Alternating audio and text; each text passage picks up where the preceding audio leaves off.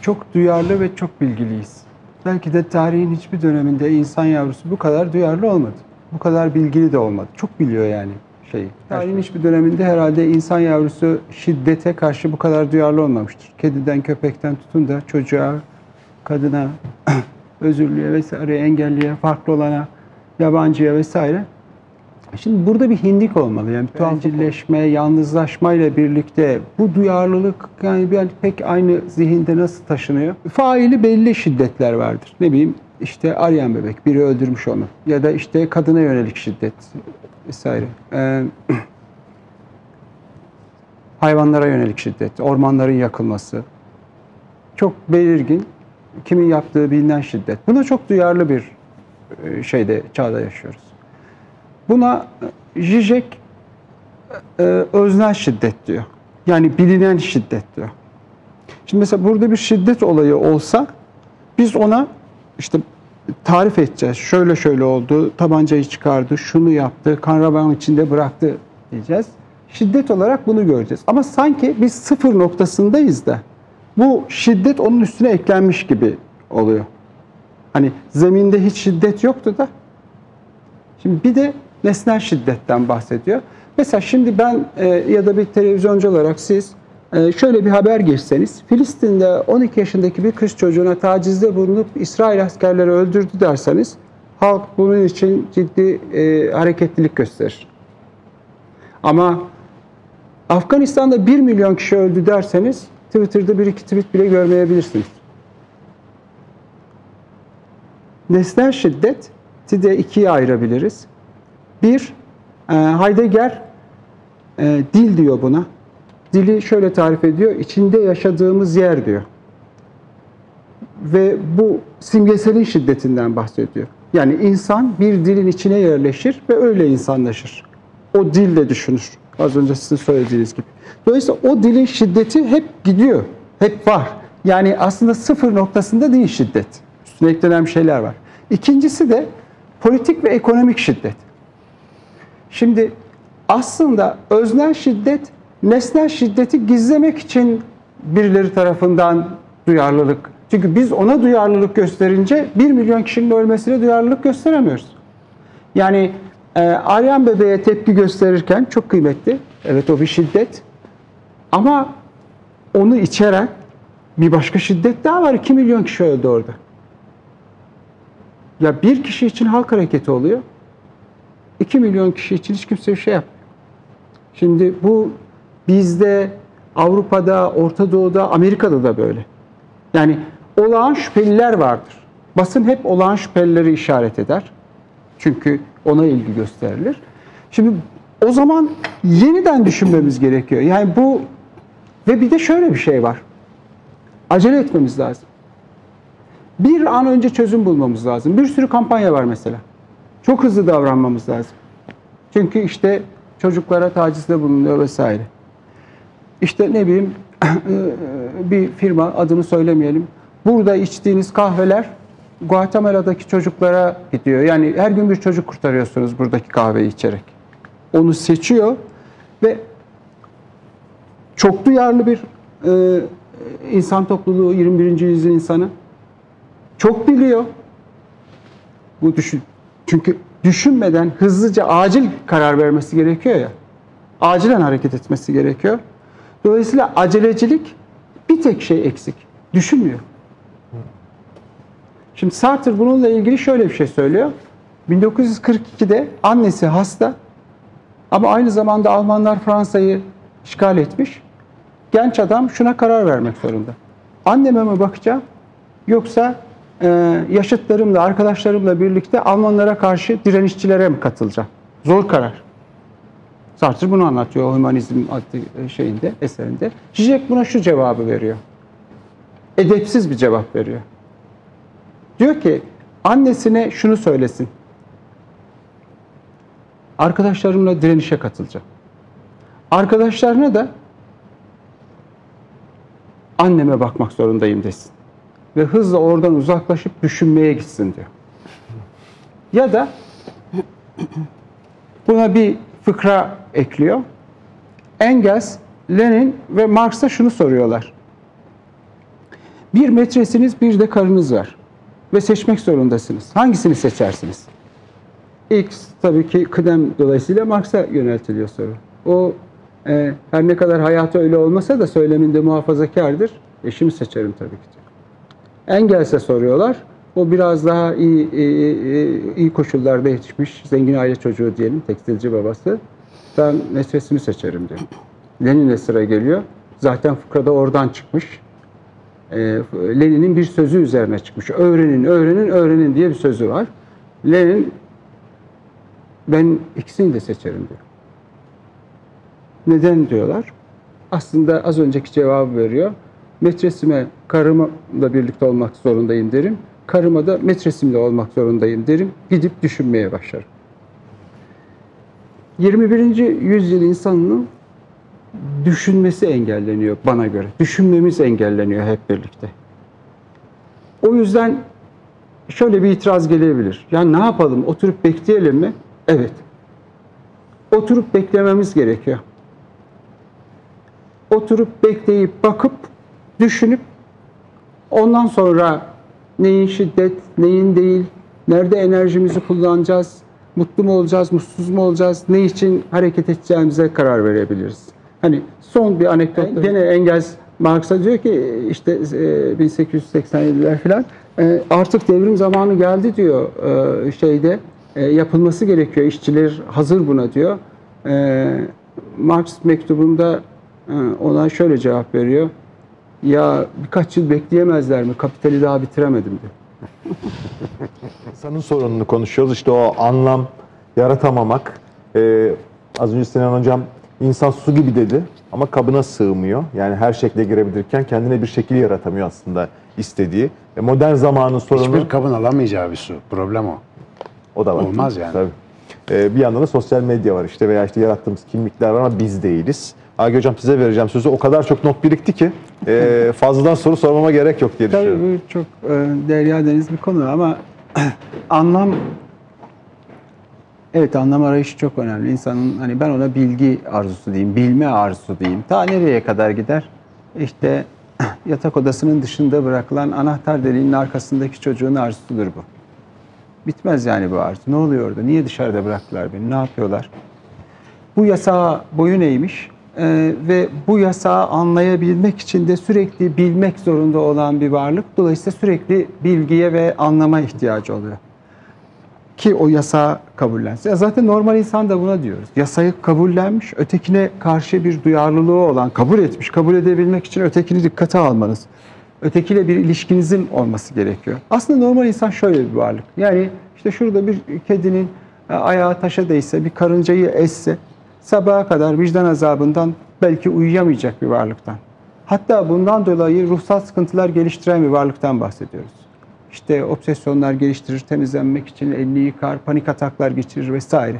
Ama bilgi sayesinde bu anlamsızlığı yatıştırmaya çalışır. Şimdi burada e, bir tehlike geliyor. Yani bilmek, evet çağımız bilgi çağı falan diyoruz. Evet bilmek tehlikeli bir şey. Aynı insana, yani normal insan kedinin ayağı taşa değdiğinde uyuyamaz dedik ya. Aynı insanın eline bir ideoloji verdiğinizde 200 kişiyi üstüne bomba atıp öldürebilir. Normal insan buna diyoruz. O bilgiye dayanarak iki farklı eylemi yapıyor, iki uç eylemi yapabiliyor. Burada bir gariplik de yok. Bilmek çok tehlikeli bir şey. Çünkü bilmek, hani anlam arayışı diyoruz ya, anlamı bulduğuna inanan biri dinlemez ve araştırmaz. Yani cahil aslında bilen kişiye diyoruz. Mesela siz buraya pek çok konu çağırıyorsunuz. İşte az önce içeride ki odada biz beşimiz hatta editör arkadaşımız da vardı. Gayet güle eğlene konuştuk, eğlendik. Çünkü buradaki herkes hani bilmediğini kabul ediyor. Hocam sen konuşursun, o diyor sen konuşursun. Bilmeyenlerle yakınlaşabilirsiniz. Ama bilme arzumuz var tabii. Bilmeye çalışıyoruz bilme istiyoruz ki hani ona katlanabilelim. Ama bildiğimizi inandığımız an cahil düşmüşüz demektir. Çünkü yeni bir şey öğrenemeyeceğiz. Bilen biri e, ve bilen birine e, ilgi duyduğumuzda buna saplantı diyoruz. Sevgi nedir? Sevgi bilgiyi paylaşmak değildir. Bilmemenin verdiği huzursuzluğu beraber paylaşmaktır. Aşk da onu diyoruz. Aşk başlangıçta bildiğini varsaydığımız bir efendiye duyulur. Arkasından bilmemeye de beraber katlanırsa iki kişi o zaman da işte sevgili filan oluyorlar. Arkadaş oluyorlar, dost oluyorlar filan. Bilen biriyle nasıl arkadaş olacaksınız? Olamazsınız. Şimdi bu bilme şeyi de tuzağa getiriyor. Her şeyi bilen 21. yüzyıl insanı düşünmeye de ihtiyaç duymuyor. Dolayısıyla çok kolay kandırılabiliyor. Sadece bilenler kandırılabilir. Aptalları kandıramazsınız. İkna etmeniz gerekir. Düşünmeleri gerekir. Aptal olmamız gerekiyor. ideolojiye sahip çıkarken önce bizim de düşünmemiz gerekiyor yani. Dolayısıyla 21. yüzyıl insanı evet duyarlı, çok biliyor, bu yüzden çok cahil ve bunu düşünmemesi için de hız var. Bilmek için kelime üretmemiz gerekiyor. Yani sembollerle hani Heidegger demişti ya bizim evimiz dildir diye biz dilin içinde yaşıyoruz. Yeniden her seferinde kendi bilgimizi dürtüklersek kendi cehaletimizin yani bütün bilgilerimizin dürtüklenmesine izin verirsek kısmen huzurlu, kısmen mutlu olabiliriz.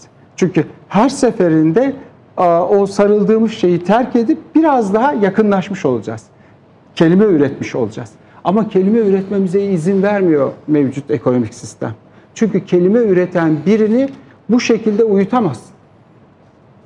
Kelime üretmemesi gerekiyor. Her şeyi değersizleştiriyor. Mesela bizim ülkemize 80'lerde geldi bu. Entelektüellere entel dantel diyerek dalga geçtiler. Hala devam ediyor. Niye devam ediyor? Çünkü bilgiyi değersizleştirirseniz kelime üreten kimse olmazsa insanlar travmalarına kelime bulamaz. Kelime bulamayanlar da dağılır. Travmayı biz nereden anlarız? Anlatma biçiminden bölük pörçüktür, eksiktir.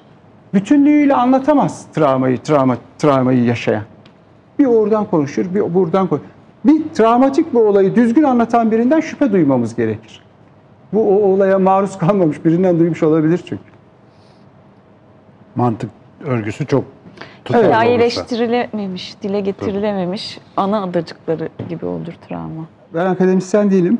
Bizim ülkedeki e, akademisyen yasası e, hem eğitimci hem pratisyen hem laboratuvarda çalışmanızı gerektiriyor. Ben laboratuvarda çalışmayı hiç sevmedim. Lisede de sevmezdim. Üniversitede de sevmedim. O yüzden ben öğrenmeyi, öğretmeyi ve e, e, klinikte çalışmayı seviyorum. Pratisyenim yani. Dolayısıyla klinikten bir örnek vermek istiyorum. E, şimdi bu bilmek e, ve e, anlamı bulmuş biri, bilen biri, anlamı bulmuş biridir. O yüzden cahil. E, tehlikesiyle ilgili. Mesela şu anda farklı çocukları özel okulların ya da de, devlet okullarının da var. Rehberlik servisleri çocukları alıp psikiyatriste gönderiyorlar. Niye Sebep? Efendim? Sebep? Sebep uyum sorunları var bu çocuğun. Derste sorun çıkarıyor. İşte bu çocukta bir hastalık var götürün teşhis konsun. Şimdi bu arkadaşların ne düşünerek bunu yaptıklarını bilmiyorum. Ama teşhis konsun dendiğinde bir hastalık tarif etmiş oluyorsunuz. Değil mi? Ee, ön tadını da koymuş oluyorsunuz. Yani önce hasta olduğuna karar veriyorsunuz. Geldi Zaten diyelim. Tanı- karar vermişler, yollamışlar. gönderdiniz. Çocuk psikiyatristleri tanı koydu gönderdi. Dedi ki çekingenliği var bu çocuğun. Ondan dolayı iletişim kuramıyor. Uyum sorunları yaşıyor. Ne olacak şimdi? Beğenmezlerse başka doktora gönderiyorlar. Özel okullar kendi hızlarına yetişemeyen çocukları fişleyerek şiddet uyguluyorlar. Şimdi birileri diyebilir ki ya sen hedef mi gösteriyorsun? Evet hedef gösteriyorum. Milyonlarca aile sürünüyor. Şimdi bilme fetişizmi hani ne sanıyorsunuz ruh sağlığını? Hani insanlar gelince biz elimizde dokunuyoruz o çocuklar düzeliyor mu? Ya ilaç vereceksin, önerilerde bulunacaksın, işte oyun terapisi önereceksin. O çocukla öyle yaşamayı öğrene öğrene öğrene liseyi bitirttireceğiz. Yani öyle bir şey yok ki. Hani gelecek bizim uzmanlarımız her şeyi biliyor. Bizim akademisyenlerimiz her şeyi biliyor. Hayır dünyada öyle bir bilgi yok. Eskiden nasıl olurdu? Bu çocuklar ya bir sene sınıfta kalırdı ya da kötü notlarla geçerdi ve yaşamını devam ettirirdi. Çünkü bazı çocuklarda sizin, size mecbur mu sizin başarılarınızı yükseltmeye? Sizin not ortalamanızı yükseltip bir sene sonra reklamlarda daha fazla öğrenci çekebilmek için bu çocukları kullanmak.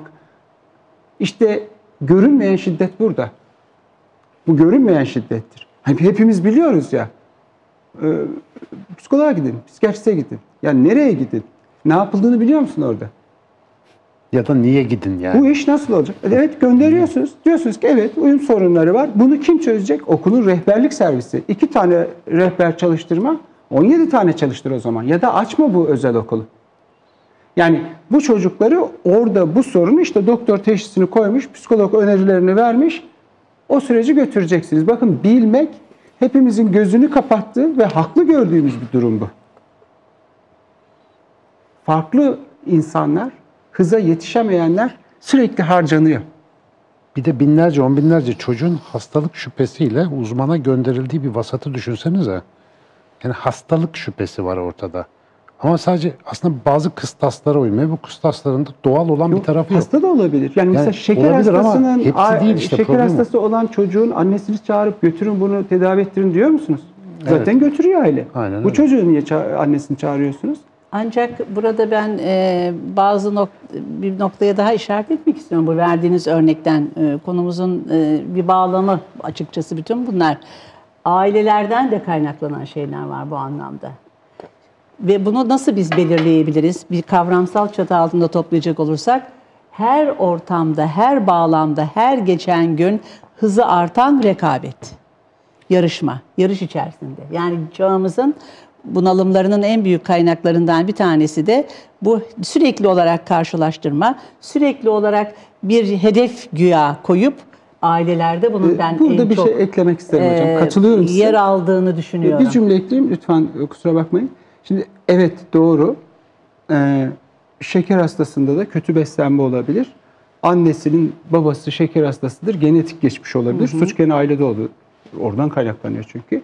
Ama pratisyenlerin, akademisyenlerin, doktorların, öğretmenlerin görevi nedenle ilgili bir hüküm vermek değil. Değil, gayet yani tabii. siz felsefeci Tabii. olarak böyle tespit edebilirsiniz ya da bir so- sosyal bilimci olarak böyle tespit edebilirsiniz. Yani ben şunu diyebilir miyim? Bu senin ailenden kaynaklanıyor.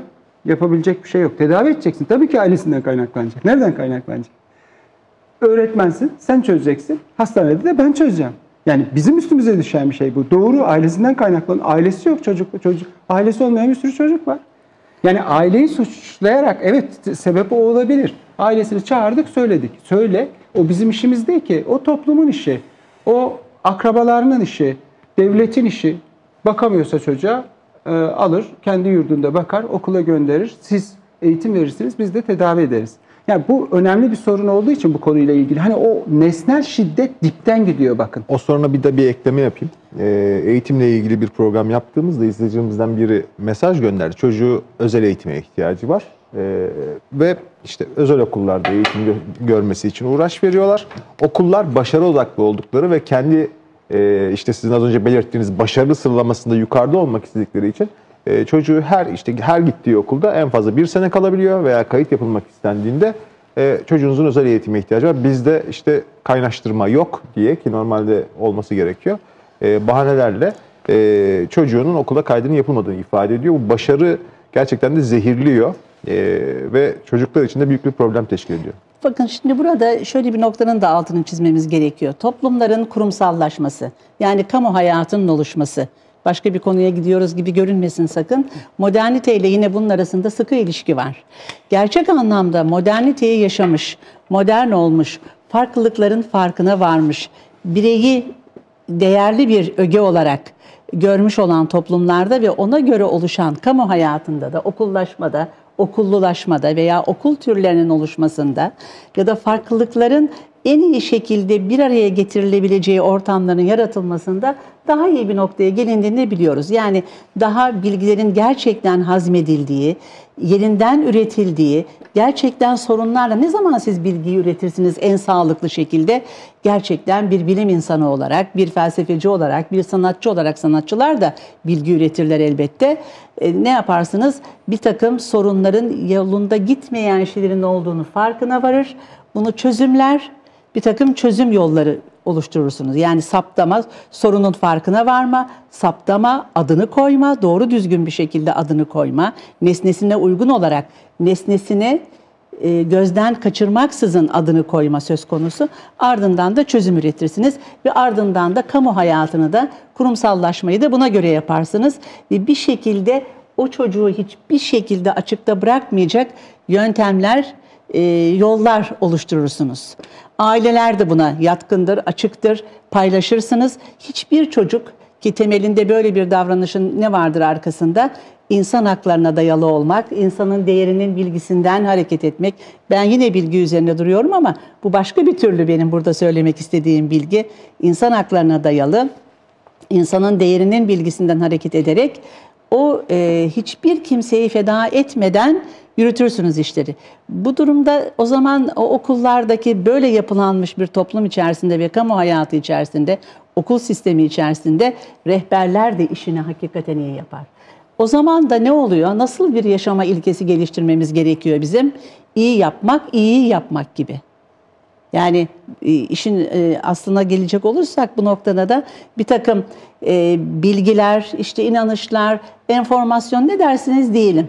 Bunları harekete geçirirken insan sorunlarına çözüm arama yollarını yollarının peşinde koşarken ne yapacağız? Sadece alan bilgisi veya nesne tür nesnel bir bilgi de değil. Bunun arkasında etik bilgi dediğimiz bir bilgiyle de hareket etmek. Gerçek anlamda bir modern yaşamda bunların hepsini görebilmek mümkün. Ama galiba buralarda bizim sıkıntılarımız var. Her şey bir araya geliyor. Hazmedilmemiş, içselleştirilmemiş bir takım yapılardan dolayı sorunların içerisinde dolaşıp duruyoruz. Bir yandan da şunu da görmemiz lazım. Hayat zaten problem çözmek. Popper'in dediği gibi. Bu böyle. Ama bunu nasıl yapacağız, nasıl başaracağız? Ee, sizin vermiş olduğunuz bu örnekte çözülmüyor problem kesinlikle. Hiçbir şekilde bir yani burada bilgi de yok bence. Ezbere bir tutum söz konusu. Yine düşünme yok e, diye düşünüyorum. Yani çok büyük sorunlar iç içe giriyor böylece insan dünyasında. Agi Hocam ekleyeceğiniz var mı? Yok, buydu söyleyeceğim. Yani orada e, e, e, uzmanlarından 21. yüzyılın akademisyeninden uzak durmak gerekiyor. Dürtüklemek gerekiyor sürekli. Çünkü bilgi çağında bu kadar bilen cahil olunca e, aynı bu şeye benziyor. 21. yüzyılda 16. yüzyılı birbirine benzetebiliriz. Bu bir ideoloji. Yani 16. yüzyılda işte dindi, işte 19. yüzyılda ulus devletti, işte şimdi de e, e, bizim e, laboratuvarlarda şurada burada ürettiğimiz bilgi ama bu bir fetişizme dönüşemez. Bilmediğimiz çok şey var. Yani burada evet birçok şeyi biliyoruz ama bildiklerimiz bilmediklerimizden çok çok daha az. O bilmediklerimize de hani şey yapıyor bilmiyoruz ya bu kadar yani bu bu çaresizliği ve o bilmemenin tam şey, acısına, huzursuzluğuna hep beraber razı geleceğiz yani. Şu Dunning Bak doktorlar bir şey var ya. yapamıyor. Psikiyatrist pardon. Şu, şu, şu Danny Kruger hikayesi var ya hani şu hiçbir şeyi bilmeyenin kendine olan güveniyle öğrendikçe ya bir dakika bu iş karışıkmış bir sakin en sonunda ya emin ol anladığın gibi değil yani ben biliyorum keşke bilmeseydim noktası hani haberdarım bilmediğimi anladım keşke hiç öğrenmeseydim noktasına kadar varan bir mahfiyet halinin oluşması süreci var. Yani çoğu konuda kendimizle ilgili insan olmaya dair birçok konuda da o kadar eminiz ki bildiğimizden. Çünkü bize öğreten biliyor gözüküyordu. Onunkini tekrarlayınca biz de biliyormuşuz gibi oluyoruz. Halbuki bildiğimiz bir şey yok. Hızla ve bunun tehlikeli yanı da bilen birinin hızla bir ideolojiye dönüşebiliyor ve ideolojiye dönüştüğünde de bir sömürü aracına ve şiddet şiddete dönüşüyor. Biz görünür şiddetle ilgilenirken alt tarafta bir sürü ailenin, bir sürü kadının, bir sürü annenin, bir sürü babanın hayatı mahvolmuş. Neden bu nasıl bu kadar bir anda özgüvenli bir toplum veya e, tabii ki hangi kısmını konuştuğumuz tartışılır. Yani kentli nüfus üzerinden konuşmakta belki fayda var. Veya işte dijitalde karşılaştığımız kısmı üzerinden konuşmakta fayda var. E, nasıl bu hale geldi herkes? Ya ben öznel olana her zaman mesafeli durmayı tercih ederim. Yani birey ne kadar suçlu olabilir ya da ne kadar onun sorumluluğundadır emin değilim gerçekten. Hani biz bir dilin, bir kültürün içine doğuyoruz derken, dil derken lisanı kastetmiyorum. Mesela iki hafta önce Türkiye'de, bizim ülkemizde e, belki de en prestijli e, özel üniversitelerden biri 80 milyon liraya satıldı. Neymar'ın fiyatı Paris Saint Germain'de 220 milyon sadece bonservis ücreti alıyor. Buna Ronaldo'yu ve Messi'yi eklediğimizde Türkiye'deki bütün özel üniversiteleri alıyorlar. Bu arada o söylediğiniz fiyat da bundan 3-4 kalsın sene diyorum. öncesinin evet, rakamı. Evet, Yani biliyorum. bugün Üstü satılsa milyar. zaten. Çünkü devlet üniversitelerinde de alıyor. Çünkü o euro, bu TL. Şimdi burada Neymar, e, Messi ve Ronaldo özel üniversite olduğu için isim vermeyeyim, reklama girmesin. Çünkü bir de onun öyle bir boyutu var. X üniversitesine başvurduğunda beden eğitimi öğretmeni olarak girmeleri zor. Tabii ÖSS şeyi lise geçiş sınav, e, üniversiteye geçiş sınavını geçmeleri gerekiyor. Temel puan alamayabilirler. Şimdi burada önemli bir dil var. Nasıl bir dil var? O okulda okuyan öğrenciye, bana, size, sokakta yaşayan insana aslında sistemin başında bir kişi oturup da bu şiddeti kurgulamıyor. Ama kâra dayalı düzen kendi içinde şunu oluşturuyor. "Aa, Bir dakika ya, istersen olur felsefesi var ya. Aa istersen olabilir hakikaten. O zaman sınır sorunları çıkıyor. İşte dil sınır, sınır dildir. Şöyle yapacaksınız, doğru budur. Dille tarif edilir ya. Dil üretmemizi engelliyor sistem. Dil niye üretemiyoruz? Bu şeye önem verilmiyor çünkü. Bilgiye önem verilmiyor. Yaşadığımız durumu tarif etmemize önem verilmiyor. Tarif ettiğimiz an bu paradoksa yüz yüze kalacağız. Dolayısıyla oradaki öğrencinin kendisine bir çıkış araması, hocasına, okula, bilgiye, eğitime saygısını yitirmesinden daha anlaşılır bir şey görmüyorum. Benim de kalmıyor. Benim de yok çünkü. Eğer parayla satılabiliyorsa parayla da alınabilir her şey demektir. Bakın hani orada duramayız. Bir adım daha gitmemiz lazım. Dürtüklememiz lazım orayı. O zaman filanın dayısının oğlu falan rektörün sevgilisini de dekan yapabiliriz. Bakın nerelere gidiyor. O zaman niye saygım kalsın benim bu sisteme? Kalmaz. İnsanların da kalmıyor. Şimdi öznel, bireysel bir düzeye indirdiğimizde bireyi suçlarız. Ama nesnel şiddete bakmamız lazım. Bireysel şiddet zaten görülüyor. Hepimiz kızıyoruz. Yanlış diyoruz. Yani kadın dövülmez diyoruz. Erkek dövülmez diyoruz. Bu ne var ki bunda? Yani bunda can taşıyan herkes aşağı yukarı bunu söyler. Ama aslında öznel şiddet nesnel şiddeti gizlemek için kullanılıyor. Buna dikkat etmek gerektiğini düşünüyorum. Yani bütün mevzu dil ve e, e, ekonomik ve politik kararların sonuçlarını ele almadan kesitsel olarak sadece e, hocamın ısrarla üstünde durduğu gibi çok önemli bir konu öznenin sorunları üzerinden hareket edersek şimdi nasıl e, e, şişmeyeyim ben? Diyor ki her şey senin elinde. İstersen olur diyor. Şimdi benimle ne ilgisi var? Eğer olmuyorsa istediklerim ben yetersiz ve değersiz biriyim. Biri size hakaret ettiğinde kendinizi saklamaya çalışırsınız. Tabii ki benim kanalımı kuracağım. Ben de e, bir poz keseceğim etraftakilere. Kendimi ifade saldırı edeceğim. altın, tabii saldırı altındayım. Birey olarak saldırı altındayım. Geri kaldığımda loser diyorlar. Kaybeden diyorlar. Ama kaybeden olmak sadece mağdur olmak değil. Bir de içindeki bulunduğun gruptan dışlanıyorsun. Kadınlar, erkekler seninle ilgilenmiyor. Başvurduğun okullar seni almıyor.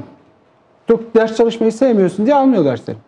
Ya sevmiyorum ama liseyi de bitirmek istiyorum. Yok, bizde sana yer yok diyor. Biz koşuyoruz. Ee, dolayısıyla hani bireye e, yönlendirdiği için ne- neoliberalizm onun ürettiği uzman da sürekli bireyi köşeye sıkıştırıyor. Ve biz bu suçlulukla şişmek zorundayız. Bizim hiçbir kabahatimiz yok bence. Akıllı, zeki çocuklar, akıllı, zeki kadınlar kendilerine çıkış buluyorlar orada. Pek çok araştırma var. Eğer Instagram'da e, dekolte ya da e, vücudunuzu gösteren erotik denebilecek fotoğraflar yayınladığınızda daha fazla talebiniz oluyor, daha fazla takip ediliyorsunuz, daha kolay işe giriyorsunuz. Salak olmayan biri de bunu çabucak çözümler. Yani biz zeki bu zor hayat koşullarında bu kapitalist ekonominin saldırısı altında kalıp yaratıcı çözümler oluşturan çocukları küçümseyemeyiz. Tebrik ediyorum onları. Çok akıllıca işler yapıyorlar. İşte sistemin e, zurnanın zırt dediği delik burası. Onları karalatmamamız lazım. Siz böyle bir düzen kurdunuz, onlar da buradan kaçıyor işte. Hadi. Ay mı yaman, bey mi yaman? Saymadığın taş baş yarar. Şimdi Düzenin de, sonucu. Şimdi de döndür başında. Nasıl toplayacağız bu topu? Toplayamazsın. Yemezler. Senden daha zeki çünkü bu çocuklar. Daha fazla bilgi alıyorlar, daha fazla çalışıyorlar, daha fazla okuyorlar, daha fazla yabancı dil biliyorlar. Sen öyle hani bir yolunu bulup kurmuşsun holdingi ama bu adamın sekreterliğini bile yapamazsın. CEO'sun orada ama göreceğiz 20 yıl sonra kim kime ne yapacak. O yapay zekalar falan filan daha mail göndermeyi bilmiyorsun. Gösterecek bu çocuklar. Yani dolayısıyla hani e, bence bütün bakmak gerekiyor. O nesnel olana bakmamız gerekiyor. O dip akıntısına bakmamız gerekiyor. Bizim ne suçumuz olabilir ya? Mümkün olduğunca en iyi ve en ahlaklı şekilde yaşamaya çalışıyoruz. Kadına şiddet var, bağırın diyorlar, bağırıyoruz. Köpeğe şiddet var diyorlar, bağırın diyorlar, bağırıyoruz. Siz Afganistan'da zulüm var, bağırın dediğinizde biz bağırmadık. Siz Suriye'de 2 milyon kardeşiniz öldürüldü, onlara yardım edin dediler de etmedik. İş vermeyin diyorlar. Kaçak işçi çalıştırmayın diyorlar. E ne yapacak bu 1 milyon Suriyeli? Şimdi, dolayısıyla bizimle ilgili değil. İlgili ama değil. Biz de bunu dürtüklememiz lazım. Ya bize ne oluyor? Biz aceleye gelmeyiz. Düşüneceğiz. Ya çok acil. Bak 100 kişi ölecek. Ölsün. 1 milyon kişi ölüyor. 100 kişi de ölü versin 1 milyon kişi için. Beklememiz lazım. Sinan Hoca dedi ya şarteli kapatmamız lazım. Bizden bu kadar dersek çok eğlenebiliriz burada. Hocam siz ünlü olmakla ilgili söyleyecekleriniz vardı galiba. Yani bu temelde ben şey düşünüyorum. Yani statü e, arayışı da diyebiliriz. Elif Hanım'ın söylediği gibi. Ötekinin gözünde var olmak. Toplumda o zamanki değerler neyse o şey olmak. Yani bunu da belirleyen ne? O dönemin ekonomi politiği neyin iyi, neyin güzel, neyin itibar gören şey olduğunu belirlemiş oluyor e, verdiği önemli. Mesela şu anda futbolcu olmak tabii ki üniversite e, hocası olmak saygın bir şey. Ama 200 yıl önce ressam olmak saygın bir şeydi. Rahiple aynı eş oturuyormuş Avrupa'da e, masanın başına. He, istediği her eve de gire- girebiliyor bir ressam. Hani dolayısıyla oradaki belirlenmiş olan statü neyse örneğin geçmişteki aydınlar, yazarlar, sanatçılar daha ahlaklı oldukları için az ünlüydüler ya da hayır o zaman daha e, ayrımcı, e, daha küçümseyici bir yapı vardı. Senin söylediklerini halk anlıyorsa söylediklerin boştur yani. Popüler bir şey söylemiş. Ünlü olmamak makbuldü o zaman. Ya da ne bileyim küçük yerlerde, kırsal kesimde, e, Avrupa'da da böyle, bizde de böyle, köylerde, küçük yerlerde haset yaygındır. Çünkü hiç kimse üretmez. Küçük küçük bölgelerde herkes ötekinin e, yok olmasını ister bir anlamda. Çatışma oradan gelir. Yapıp etmeden, üretmeden gelir. Dolayısıyla ne yaparlar? Göstermemeye çalışırlar. Nazar boncuğu alırlar. Bizim evde bir şey yok derler. Araba alırlar, saklarlar. Koltuk alırlar, saklarlar. Niye ünlü olsun? Çünkü oradaki ideoloji, oradaki ahlak yapısı e, bunu gerektiriyor. Öyle bakılıyor. Dolayısıyla hani çağ insanı daha önceki e, insanlardan daha ahlaklı, daha ahlaksız, daha duyarlı, daha duyarsız e, olduğunu düşündüren bir şey gelmiyor aklıma benim. Hani tamamıyla e, büyük e, olanı e, bir tane e, uzay gemisi var, bir tane dünya var. Tamamını silkelememiz gerekiyor. Mesela bir devletin en e, üst etiği nedir? İnsan için geliştirdiği en üst, üst etik nedir? Benim için öleceksindir. En üst etiği bu. Şimdi bir insan kendi inançları, kendi arzuları doğrultusunda, kendi düşünceleri doğrultusunda ölüyor ya da öldürüyorsa, hani dedik ya insanın bir ideolojisi olduğunda her şeyi dağıtmış oluyor o zaman.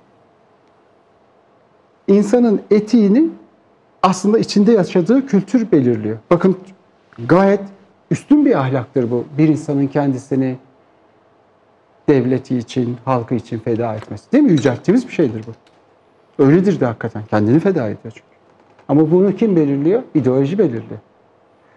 O zaman biz pek de öyle ünlü olmamıza, ünsüz olmamıza, ahlaklı olmaya ahlaksız olmaya karar veremiyoruz aslında. Verdiğimiz düşündürülüyor bir anlamda. Bütün dördünüz aynı düşününce ben de şaşırmaya sonra da ya böyleyse ben sizden daha iyi yaparıma gidiyorum. Kraldan fazla kralcı olabiliyorum. Ama biz aynı gemide yaşıyoruz. Yani bir tane dünya var. Ya bir uzay gemisine benzetirsek bunu.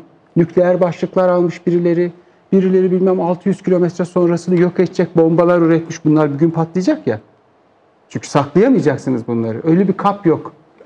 Gerilim olacak, sızacak. Sızıyor ya sağdan soldan. Şimdi o zaman bütün bu düşündüğümüz, inandığımız her şeyi bırakıp ya bir dakika biz hepimiz, bütün insanlar, Koreliler, Türkler, Amerikalılar falan diye böldüğümüz hepimiz aynıyız aslında. Yani dayanışmaya ve işbirliğine götü bunu baltalayacak olan her düşünceyi, her duyguyu dürtüklememiz ve e, yani bireyi, e, e, kişiyi suçlamak yerine e, sen yapamadın, sen edemedin, sen hata yaptın, sen ahlaksızsın. Çünkü bütün ideolojiler ahlak üzerinden iktidar kurar. Suçlu hissettireceksin ki e, iktidar kurasın. Bunların hepsini reddetmemiz gerekiyor ki ancak işbirliği olabilsin. Ancak dayanışma ol- olabilsin. Hiç olmazsa yani ben ölene kadar dünya yok olmasa iyi olur yani. Yani benden sonrakilere de kalsın da ya, bu nedir yani? Her Agi Hoca'nın çok sık yaptığı bir vurgu ve çok önemli olduğunu düşünüyorum. Şu suçluluk hissi var ya çok yaygın. Yani bunu belki her gün söylesek yeri. O suçluluk hissi yüzünden harekete geçemez oluyor çoğu insan. Daha doğrusu patolojik hareketlere geçiyor veya yani geçmesi gereken hareketlere geçiyor. Çok önemli bir kısım orası. Zavallı insancıkların içinde bulundukları sistem dışında seçenekleri yok aslında. Yani o bir şey var.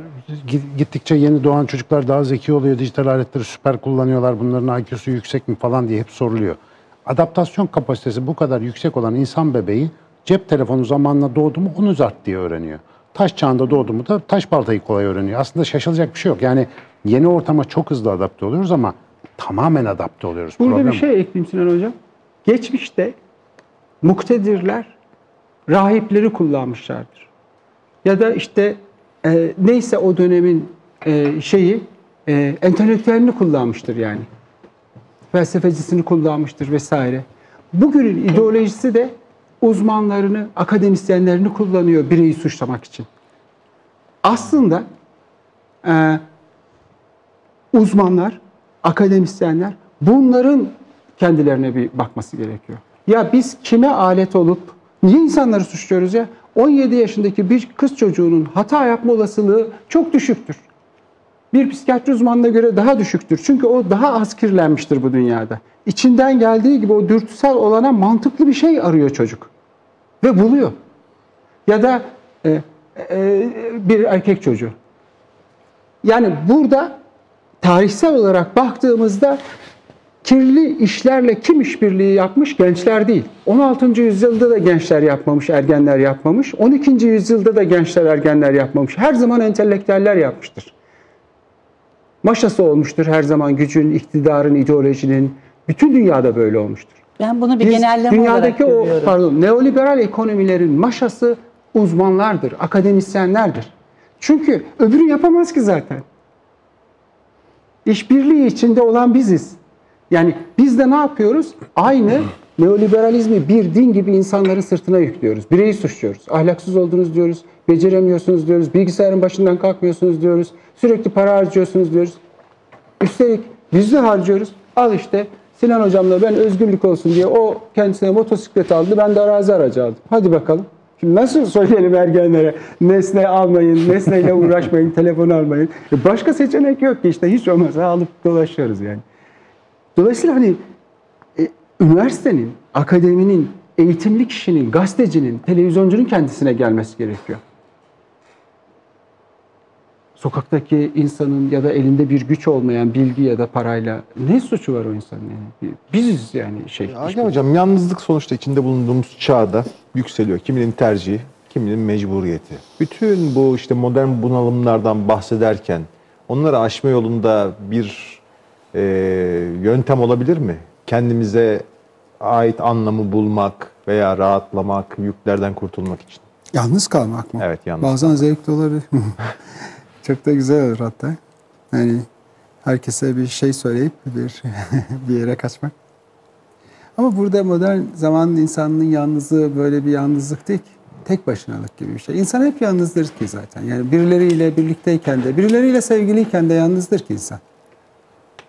Ama bir de tek başınalık eklendi buna. Yani bir insan kalabalık bir evde de kendi başına kalabilir. Biraz daha e, fa- farklı bir şeyle sanki biz sınanıyormuşuz gibi geliyor bana. Hani insanın e, mutlu e, mutlu demeyelim de zevk aldığı şeyleri, hepimiz zevk aldığımız sohbetleri düşünelim. Zevk aldığımız sohbetler pek de neşeli şeyler konuştuğumuz arkadaşlar olmayabilir. En zevkli sohbetler genellikle dert anlattığımız, dert dinlettiğimiz arkadaşlardır. Yani biz zaten görmediğimiz bir şeyi istiyoruz. Yani eğer acıdan, hüzünden, beraber kayıptan, hep ulaşacağımız bir güzel bir şey var da bir kötü engelliyor. İşte bugün de bulduk ya, e, Allah'tan bulduk, rahatlattı hepimizi. Hani neoliberaller oluyor, kötü babalar oluyor, kötü adamlar, kötü kadınlar oluyor. Bir de bizi hep en güzelden mahrum bırakan bir baba oluyor hep bir kötü oluyor. E, dolayısıyla bizim bütün zevkimiz o kötünün dedikodusunu yapmak. Şimdi o üzüntünün, kaybın dedikodusunu yapmak. Şimdi sürekli bütün zevki buradan olan birinin ne, nereden çıktı bu mutlu olmak için bu kadar bilmediğimiz bir şey istiyoruz yani. Ee, e, az önce sizlerden biri söyledi. Yani 10 milyon doları bankada var deyince alacak bir şey bulamayan birinden bahsediyoruz. İstiyoruz hocam ya. söyledi. Ha, Sinan Siz hocam söylediniz. Yani insan zevkiyle ne yapacağını bilemez. Arzu nesnesine ulaştığında el ayağı birbirine dolaşır. Ulaşamamak bize zevk verir yani. Beklenti. Yürüyüş Evet, yolu. Bu hepsine ulaştığımızda dağılırız. Hani burada bir iyicillik, kötücülük konusunda bilmiyorum gerçekten. Yani nereden bakarsanız o doğru çıkıyor.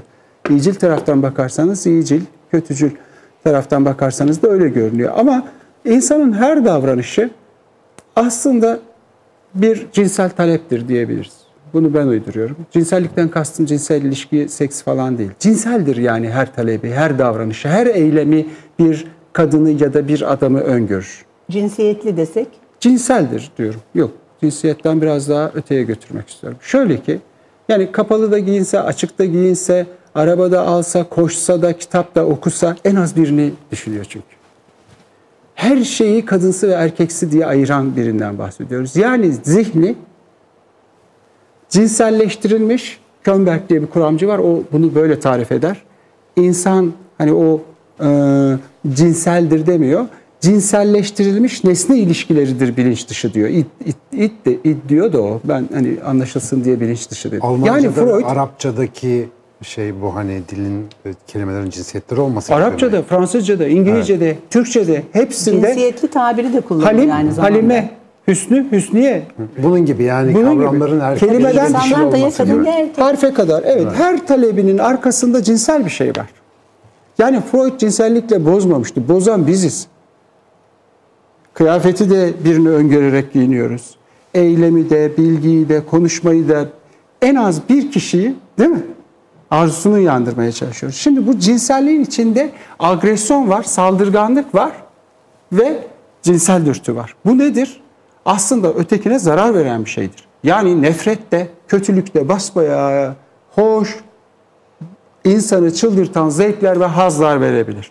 Ben insanı iyi ya da kötü olarak tarif edemem. Ama e, umutlu olmak güzeldir. Şöyle tarif Kötülüğünden vazgeçebilen varlığa insan diye, diyelim derim.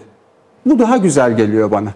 Çünkü kötülüğünden vazgeçebilen bir varlık işbirliği yapabilir, dayanışma yapabilir. Bütün dünyayla, bütün dünya insanlarıyla dayanışa, dayanışabilir. En azından sözde öyle söyleyelim. Olabilir mi bilmiyorum. Çünkü kötülük baştan çıkarıcıdır.